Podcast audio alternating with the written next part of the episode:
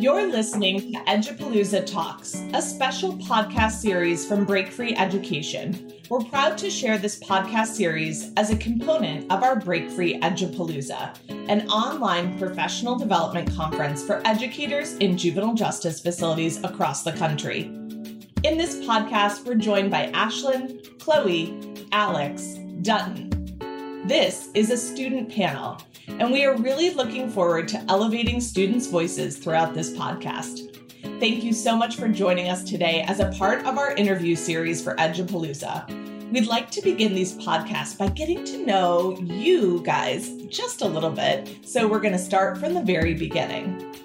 I'd love to hear a little bit about work that you have done in your past schooling, could be going all the way back to kindergarten or preschool, even that you have been most proud of? Most of my like education growing up, I was behind and I didn't really do very good. And today I went into senior year about two months early, and that is what I'm probably most proud of because I could say only a year ago I was going to drop out. Wow, that's incredible. Thank you for sharing that. I'm proud of how far I've come because even though there was a lot of obstacles and I was three years behind in school, I still had a chance to get to where I am today and I'm about to graduate. I'm proud of the creativity of how open I am to other people's perspectives and just how far I've came. Wow. Thank you. You're welcome. Thank you. I'd have to say that I'm most proud of my grades and the work and the effort that I've been able to put into my schoolwork and just the abilities that I've learned that I have since I've been able to actually understand the work that I've been given in the classroom. Wow, that's really powerful. I'm going to say that I'm most proud of overcoming my obstacles. School has been very difficult for me ever since I was little.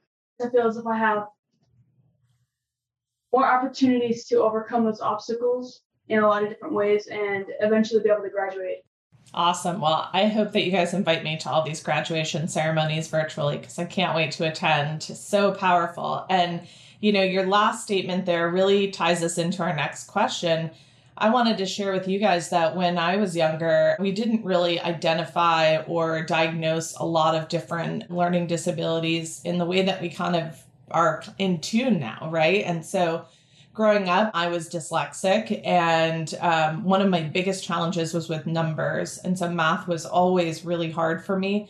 But it's also something that's kind of plagued me as an adult because I'll always invert the numbers of like rooms. And so sometimes I'll just like show up at the wrong house or like show up in the wrong classroom because I have such a hard time with it. These things don't go away. But I'm hoping that you can share a few things that have helped you when you personally have found learning to be difficult. Yeah, when I was five, I was diagnosed with dyslexia and ADHD, and that made learning a big struggle for me, especially being so young. Just focus in general was was really difficult. But one day I was sitting in math class and you know, it had been communicated with all my teachers that I really struggled with these things. And my math teacher set down these like really colorful blocks in front of me and he was like, Okay, I want you to start adding with these. And it was at that moment I was like, colors really captivate my attention and that helps a lot. And just being able to have something in my hands made learning really, really fun. And that I carried that through the entire time that I've been in school.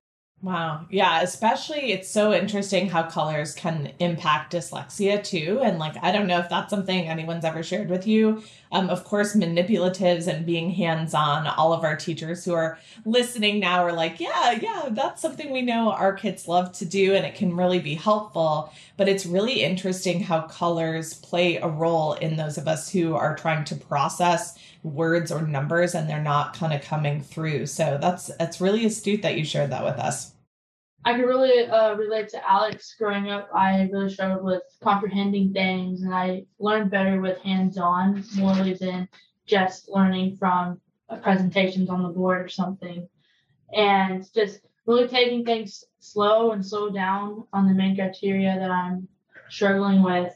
Um, and then if I need help, asking for help. Further examples. Yeah, no, I think hands on learning is something that can be a challenge in our space due to a lot of the restrictions and barriers. But hmm. when we start to realize that some of that stuff is self imposed, and how I'm sure when you're doing something that's hands on with your teachers, you immediately feel so engaged that you get a lot of really good positive vibes that are happening in the classroom. And my next question kind of ties into that a little bit. I know some people are motivated by grades. Um, some people are motivated by kind of getting positive feedback, whether that's things that are shared with your, um, you know, families or things that are coming from your teachers or the other sort of positive stakeholders that are involved in your day to day life. But how do you personally measure success in school and what does it feel like? I measure my success in school by how much I tried and the work that I put in. I know that when I put in my full effort and I really, really try, that no matter the outcome, it's still okay because I tried my absolute hardest. And when I don't do those things, I know that I need to go back and try harder. And I typically will try to understand and give my full effort to those things that I don't understand or maybe didn't put full effort in the first time around just so that I can understand it and become more successful.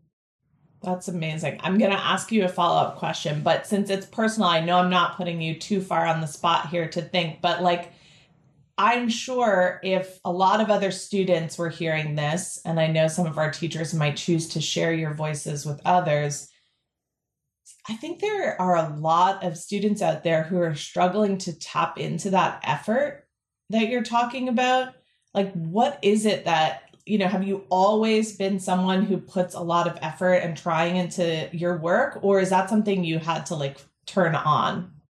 I definitely was not always a student who tried my hardest.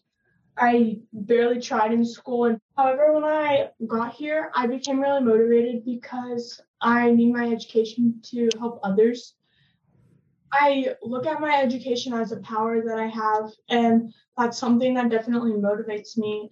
It's kind of like a power that no one can take from me. So that's something that definitely motivates me more because I've had a lot of things like taken from me. And so to have something that I know no one else can take away from me is definitely something that has helped me tap into that motivation and that effort. Wow. That's great. Thank you for sharing that. Is anyone else? Oh, go ahead. No, I was going to say, kind of going off of what Chloe was saying, it's the quality, not the quantity.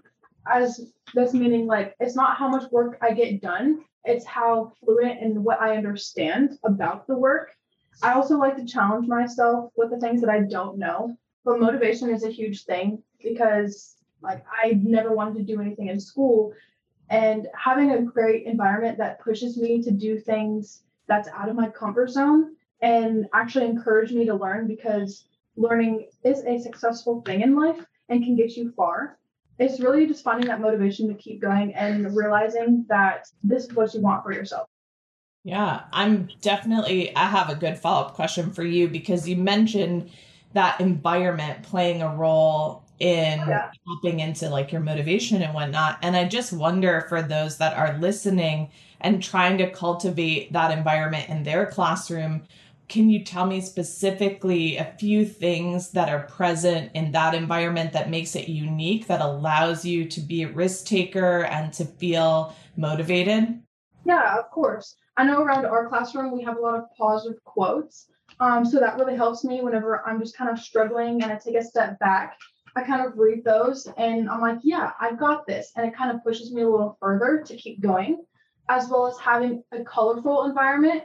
When I have, you know, kind of what Alex was saying, when I have that colorful environment around me, it gives me more of a sense of comfort instead of like restraint, kind of like it gives me my mind more time to wonder and more things like asking more questions like why, how, like the things that people don't think of. Yeah, no, that is so true. And to get into that like deeper layer of thinking can be a real challenge. I mean, even as an adult, sometimes um, it can be hard to get yourself into that modality. So thank you for sharing. I'm sure teachers are feverishly taking notes and trying to capture um, what that environment could look like in their spaces. Before we started today, you guys took some time to take kind of a pause and write out some of the things that made, you know, your school journey impactful to you and and first of all, I just want to acknowledge that like sharing those notes with me was um, super helpful in crafting out what this podcast was going to look like and really personalizing it. And I really appreciate you guys doing that. But there was a specific thing that I read, and, and you guys kind of teed up it a little bit earlier. There was some foreshadowing, if I could use a literary term. Anything can be taken from you but your knowledge. And those powerful words that Chloe wrote were just resonating with me again and again. And I just wonder since you guys have kind of all tapped into the power of education, I'm thinking about, you know, this like superhero version of powers that you're kind of collecting every day and getting stronger and stronger because of that in what ways now do you view learning as like a lifelong process? Because it sounds to me like you guys aren't going to get your diplomas and be like all right i'm done. Cool that was great. Never going to learn anything for the rest of my life. Um, so tell me what that looks like to you for the for your life. Like how do you envision yourself as a lifelong learner? I really see learning as a lifelong process because my sister told me once when I was little that you learn something new every day, uh, no matter how big or small it is. And I've kind of carried that throughout my whole life. And even when learning started to become difficult for me and I kind of gave up on it, I came here and I talked to our teacher, and she kind of instilled more motivation into me. And I actually started thinking about college again and like different things that I could do with my life. And I'm going to be honest, I don't think that I'd be thinking like that if I was still at my original high school, and that that really has helped. And I think that that is why learning is just a lifelong process because you learn something new every day. Yeah, absolutely. I don't know if you guys know this, but there is a phrase in the learning community called TIL, Today I Learned. And sometimes I, I even use that when I'm sharing out something because even as an adult, we're still learning every day. And it's kind of fun to look back and see what those little discoveries are. Anyone else want to share with us how they're going to be a lifelong learner? I kind of feel as knowledge is learning. It's something that you can keep learning and you can never get enough knowledge. It's something that, like Chloe said, you can't really ever get it taken away from you. All you can do is really keep adding to it. And I think that it's such a wonderful thing that you can teach to your kids or your nieces or nephews. And I think it just really prolong in any type of generations. Yeah, absolutely. I love how you're describing like now you're going to not only continue to learn, but be an ambassador for learning, kind of paving that road for others in your community and family to kind of see the benefits of that. That's wonderful.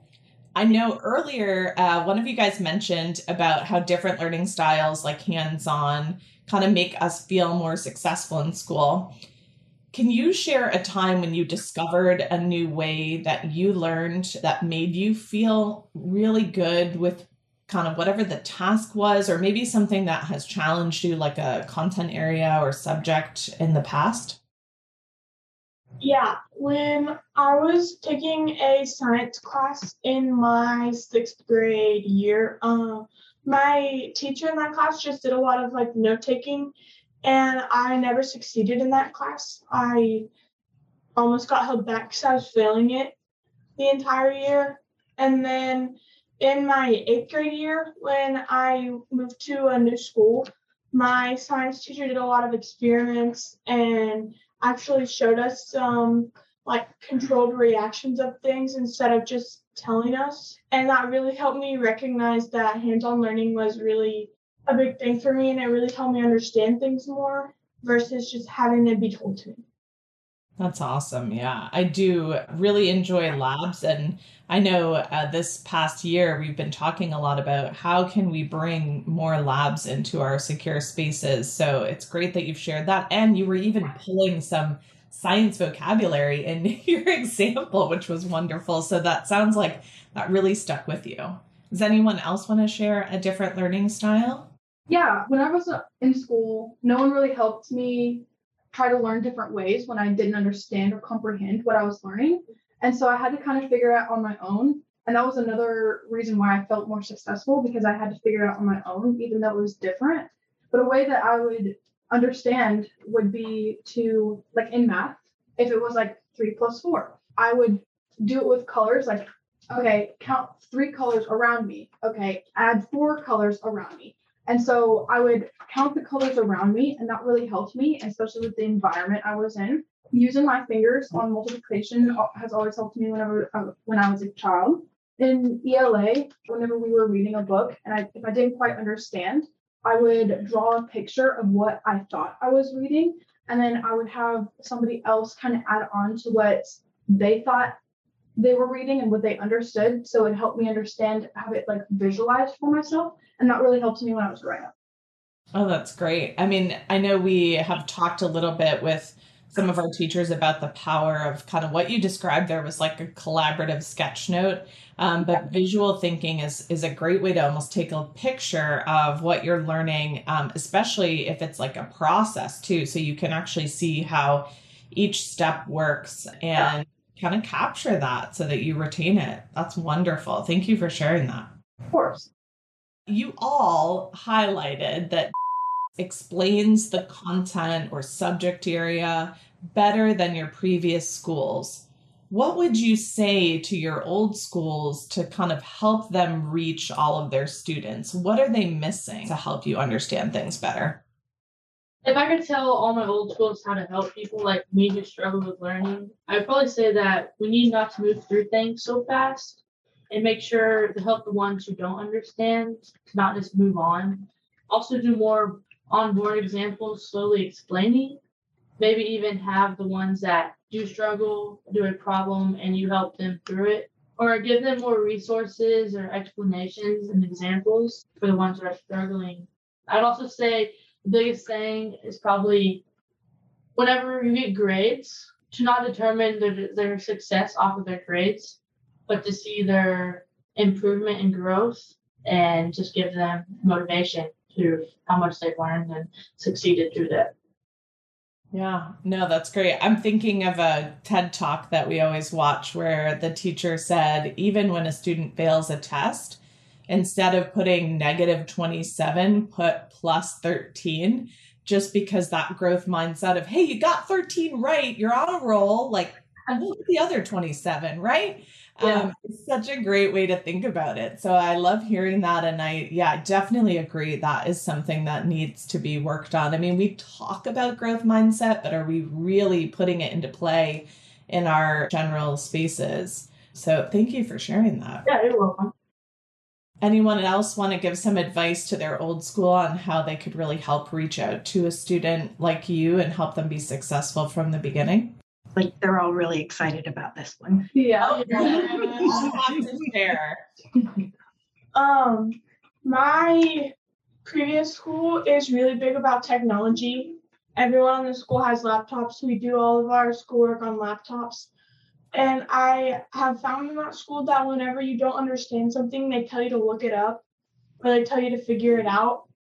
And even then, when you don't understand, they tell you to just take it home. So I think that it would be really helpful if instead of telling kids to look it up when they didn't understand, sitting down with them and learning with them and learning the different ways that they learn and helping them understand it more.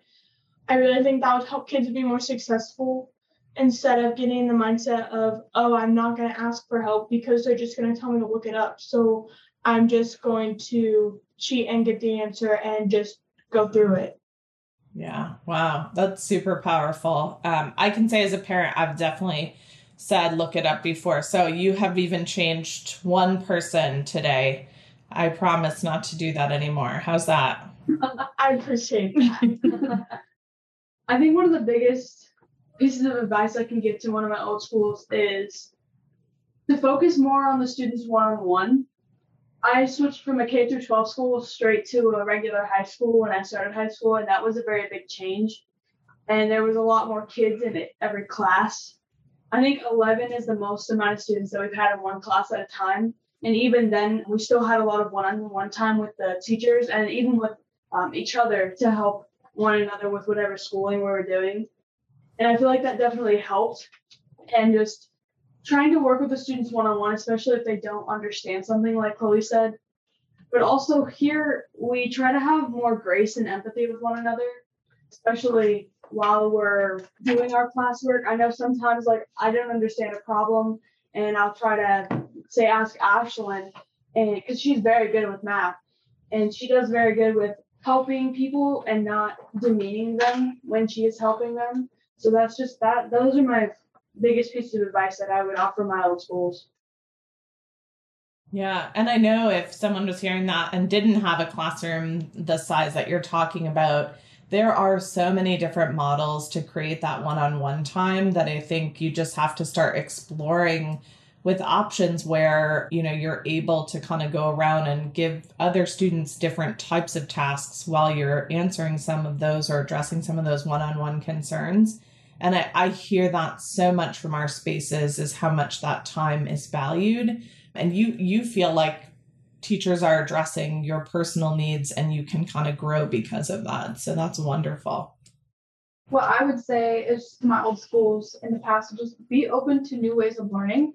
Um, not every school or not every class has to be run a certain type of way.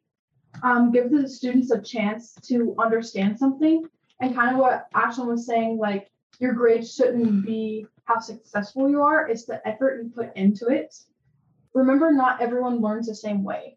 So work with the kids or the teenagers on the way that they learn and give them a chance to thrive in the way that they learn instead of letting them fail in the way that they don't understand if that makes sense Oh, a hundred percent. Yeah. And I was definitely not that typical kid that learned like everyone else. So I I resonate with what you're saying right now for sure. And I think the more that we move into those styles where we are personalizing the experience for each student to kind of do their best based on what strengths they bring to the classroom, I agree with you. It, it can only lead to success. Well, all in all, it has been great to have you guys on today and talk to you about your education. And I just so appreciate you guys joining me. But I do have kind of two little questions as we're closing out. One is we're asking all of our guests if they have a book that you have really enjoyed that you would like to recommend to others. So I'd love to hear what books you would recommend. A book I would probably recommend is called Forgive But Don't Forget I feel like that really changed my view on life and not only my relationships with myself but others. And it's just an all in all good book. There's many criterias in it um, to learn how to forgive.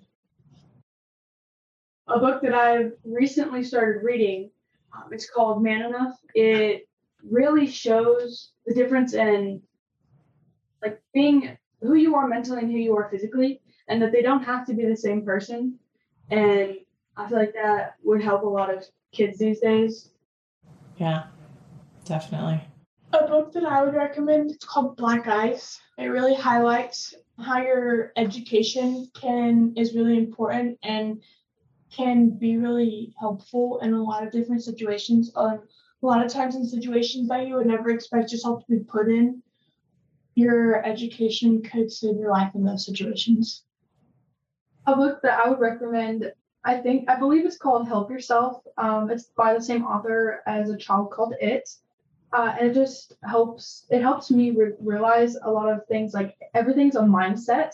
It's the way you think about things, and that your mind controls your body. So if you think one way, that's how your body's going to react. Hmm.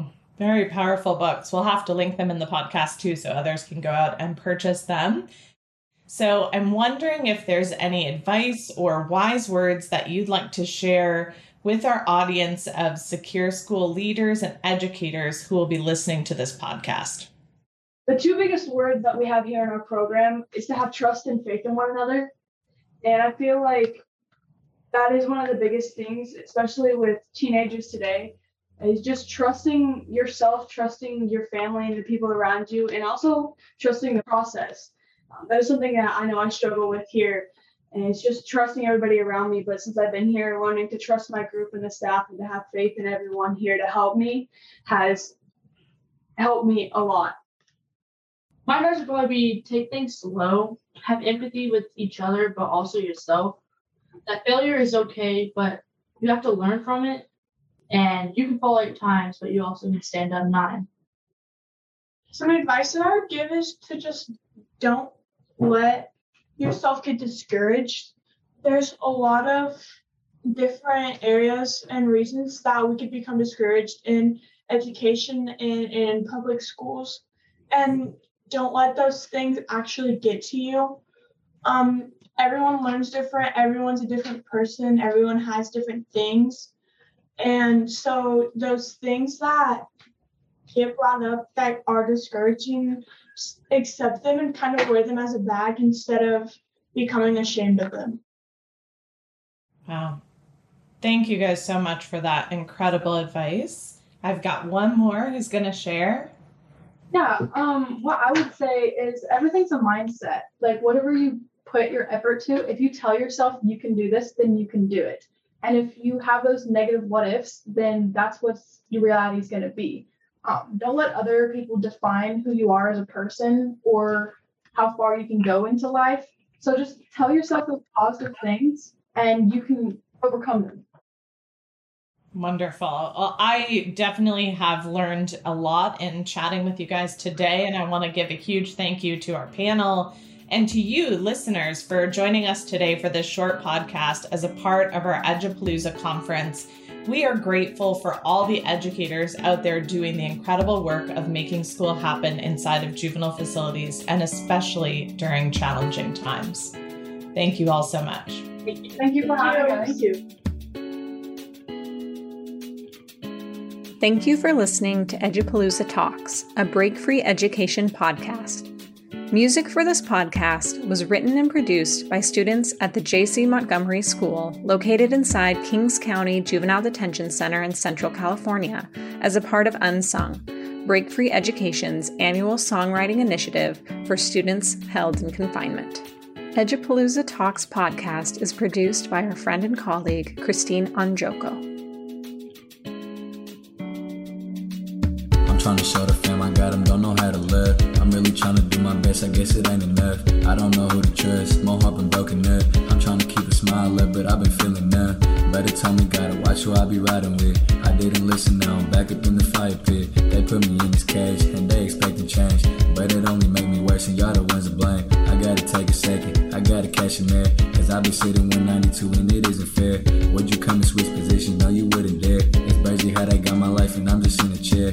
Life could change at any moment, and I'm well aware. All these emotions building up, and you just can't compare. They got me like an institution in the devil's lair. I'm just glad I got my brother with me every tear. Feeling my feeling, my feeling. No, no, I'm feeling, I'm feeling, I'm feeling.